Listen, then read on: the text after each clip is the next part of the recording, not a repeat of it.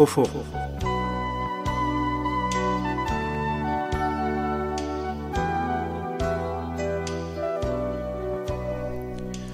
عزیز سامعین پروگرام افق کے ساتھ حاضر خدمت ہیں۔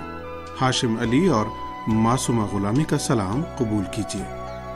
سامعین، آج کے پروگرام میں فیشن کے بارے میں فیمنزم اور سرمایہ داری کے انتہا پسندانہ نظریے نیز اسلام کے اعتدال پسندانہ نظریے کا جائزہ لے رہے ہیں۔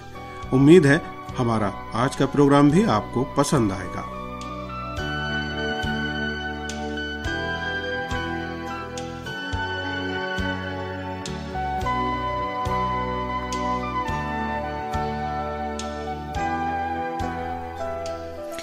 انسانی تاریخ میں انسانوں کی توجہ ہمیشہ فیشن کی جانب رہی ہے۔ لغت میں فیشن کا مطلب سلیقہ، اسلوب اور کام کا طریقہ کار ہے۔ اصطلاح میں فیشن سے مراد ایک ایسا عارضی طریقہ کار ہے جو کسی معاشرے کے افراد کے ذوق اور سلیقے کے مطابق اختیار کیا جاتا ہے۔ فیشن پرستی یہ ہے کہ انسان اپنی زندگی کی روش اور طرز زندگی، مثلا لباس پہننے، مہمان نوازی کے آداب و رسوم، معاشرتی زندگی اور اپنے آپ کو بنانے، سنوارنے میں جدید ترین ماڈلز کے مطابق ڈالتا ہے۔ اور جس وقت بھی کوئی نیا فیشن سامنے آتا ہے، تو اس کی پیروی شروع کر دیتا ہے۔ ماہرین سماجیات ہر اس جدید سماجی کردار و عمل کو، جسے معاشرے میں ابھی تک مکمل طور پر تسلیم نہیں کیا گیا ہے، سماجی فیشن کہتے ہیں۔ خداوند تعالی نے انسان کو اس طرح خلق کیا ہے کہ وہ ہمیشہ یکسانیت سے گریزاں رہتا ہے اور وہ ہمیشہ جدت پسندی اور تنوع کا شیدائی رہا ہے۔ یہ انسان کی صفت ہے جو حقیقت و کمال کے اعلی درجات کی طرف اس کی رہنمائی کرتی ہے اور اسے روز بروز نئی نئی ایجادات اور تبدیلیوں سے آشنا کرتی ہے۔ یہ صفت انسان کو ایک تھکا دینے والی اور یکسانیت کی شکار زندگی سے ایک متحرک، خوش و خرم اور متنوع زندگی کی طرف دعوت دیتی ہے۔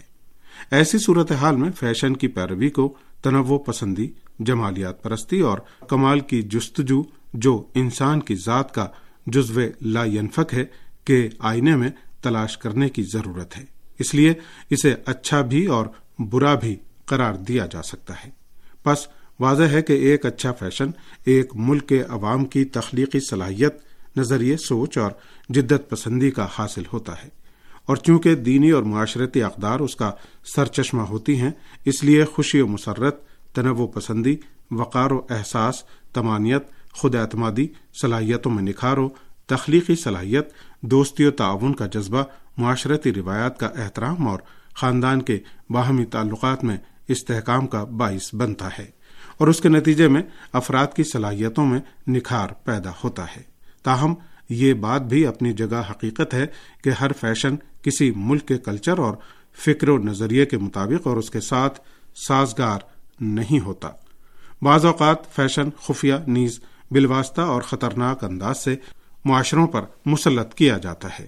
موجودہ دور میں سرمایہ دار طبقہ اپنے سرمایہ، نیز سماجی اور الیکٹرانک میڈیا کے بلبوتے پر فیشن کو ایک ہتھیار کے طور پر استعمال کر کے لوگوں کے طرز زندگی سے اپنے مضموم مقاصد کے حصول کے لیے کوشاں ہے۔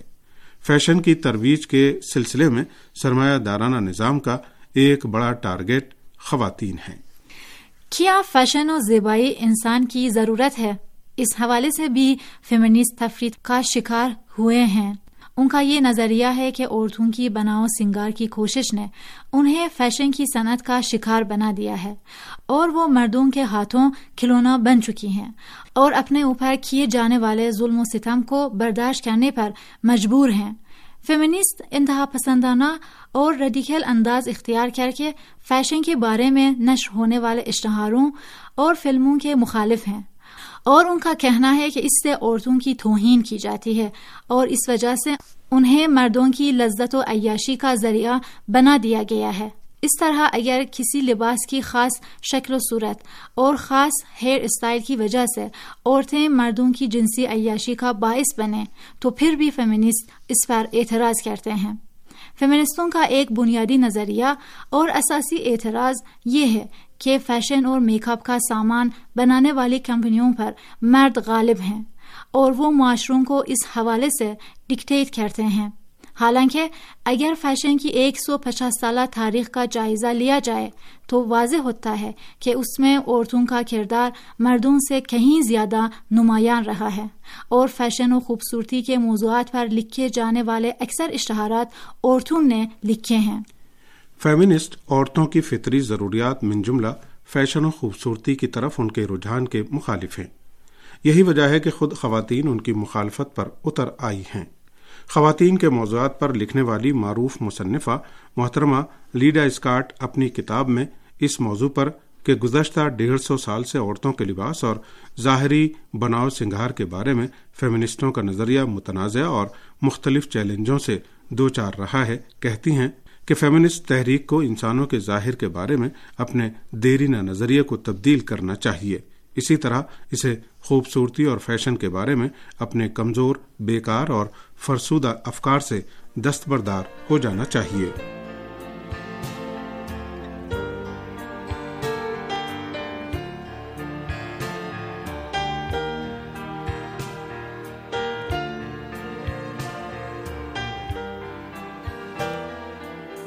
فیشن کے بارے میں فیمنسٹوں کی اس ریڈیکل سوچ کے مقابلے میں ایک اور انتہا پسندانہ سوچ بھی موجود ہے۔ یہ طبقہ فیشن کی بھرپور ترویج کرتا ہے اور اس بات کی کوشش کرتا ہے کہ افراد سے تخلیقی صلاحیت چھین لے اور عورتوں کو صرف استعمال کرنے والی عنصر یا صارف میں تبدیل کر دے۔ یہ نظریہ مغرب اور سرمایہ دار حلقے کا ہے۔ جو بڑے بھرپور طریقے سے نہ صرف فیشن کی ترویج بلکہ اس کے ساتھ ساتھ افراد کا طرز زندگی بھی تبدیل کرنے کی کوشش کرتے ہیں۔ سرمایہ دار حلقے کی کوشش ہے کہ فیشن اور بناؤ سنگار کا سامان بنانے والی صنعت کے ذریعے مارکیٹ کو اپنے فائدے اور منافع کے لیے تشکیل دے۔ اور اس سے عورتوں کا استحصال کرے ایڈورٹائزنگ اور اشتہاری کمپنیاں صارفین کا رجحان تبدیل کر کے صرف اپنی مصنوعات کی ڈیمانڈ بڑھانے کے بارے میں منصوبہ بندی کرتی ہیں۔ اگر یہ کمپنیاں لوگوں کو اپنی مصنوعات خریدنے پر آمادہ نہ کر سکیں، تو کم از کم صارفین کو اپنی مصنوعات کی خریداری اور پسند و ناپسند کے حوالے سے مسترب ضرور کر دیتی ہیں۔ فیشن کے حوالے سے مغرب کے انتہا پسندانہ نظریے کے بہت سے نقصانات من جملہ خواتین کے بارے میں، معاشرے اور خاندان میں انسانی اقدار کا شیرازہ بکھرنا ہے۔ آج کل سرمایہ دارانہ نظام، ڈش انٹینا اور سیٹلائٹ چینلوں کے ذریعے بعض ایسے فیشن کی ترویج کر رہا ہے۔ جو خواتین کے شایع نشان نہیں ہے۔ ان چینلوں کے ذریعے وزن کم کرنے، ناک میں سوراخ کرنے ٹھٹو اور تھل بنانے، نیز جسم کو ساملا بنانے کے لیے طبی معیارات کو مد نظر رکھے بغیر اشتہار بازی کی جاتی ہے، جس کے منفی سماجی اثرات ایک طرف انسانی بدن پر مرتب ہو سکتے ہیں۔ مثال کے طور پر، امریکہ میں ہر سال تیس ملین افراد اپنے بدن کو سانولا بناتے ہیں، کہ جس سے بدن کی کھال ایک خطرناک بیماری اسکین کینسر میں مبتلا ہو سکتی ہے۔ اس سے واضح ہوتا ہے کہ فیشن کی منفی ایڈورٹائزنگ انسانی روح اور بدن دونوں کے لیے نقصان دہ ہوتی ہے۔ اس دوران فیشن اور فیشن پرستی کے بارے میں اسلام کا نظریہ عاقلانہ اور اعتدال پر استوار ہے۔ اسلام، فیشن اور فیشن پرستی کے حوالے سے افراد و تفریح پر مبنی مذکورہ دونوں نظریوں کو مسترد کرتے ہوئے اعتدال کا درمیانہ راستہ اختیار کرتا ہے۔ اسلام، فیشن کو اچھے اور برے فیشن میں تقسیم کر کے اور برے فیشن کے منفی اثرات کو بیان کر کے معاشرے کے افراد، بالخصوص نوجوانوں کو فیشن کے انتخاب کے حوالے سے آسانیاں فراہم کرتا ہے اور معاشرے اور ملک سے ہم آہنگ اور سازگار، اچھے فیشن کی خوبیاں بیان کر کے اسے معاشرے میں نمایاں کرتا ہے۔ قابل ذکر ہے کہ دین اسلام ایک مکمل اور الہی مکتب ہونے کے ناطے انسان کے تمام فطری اور انسانی تقاضوں کو پورا کرتا ہے۔ اسلام انسان کی ضروریات کو پورا کرنے، نیز فیشن کے انتخاب میں انسان کی انفرادی اور اجتماعی دونوں مسلحتوں کا خیال رکھتا ہے اور جو چیز بھی انسان کے روح و بدن کے لیے ضرر کا باعث بن سکتی ہے، اس کو ممنوع قرار دیتا ہے۔ یہی وجہ ہے کہ اسلامی تعلیمات میں طرز زندگی کے انتخاب بالخصوص فیشن کے انتخاب کے بارے میں بہت زیادہ ہدایات موجود ہیں۔ بزرگان دین کی تعلیمات نے بناؤ سنگھار اور فیشن کے انتخاب کے حوالے سے بہت زیادہ تلقین کی گئی ہے۔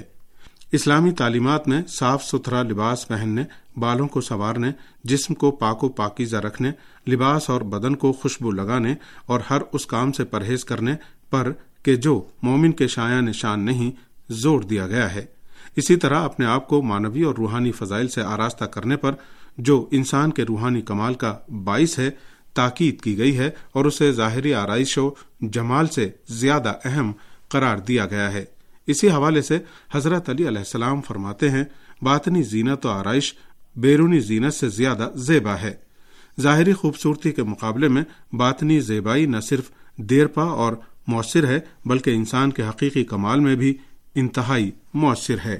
اگرچہ اسلامی تعلیمات میں خود کو بنانے سنوارنے پر تاکید کی گئی ہے، لیکن اس کے منفی اثرات سے بچنے کے لیے فیشن اور فیشن پرستی میں افراد و تفریح سے منع کیا گیا ہے اور اس کے لیے مخصوص حدود مقرر کی گئی ہیں۔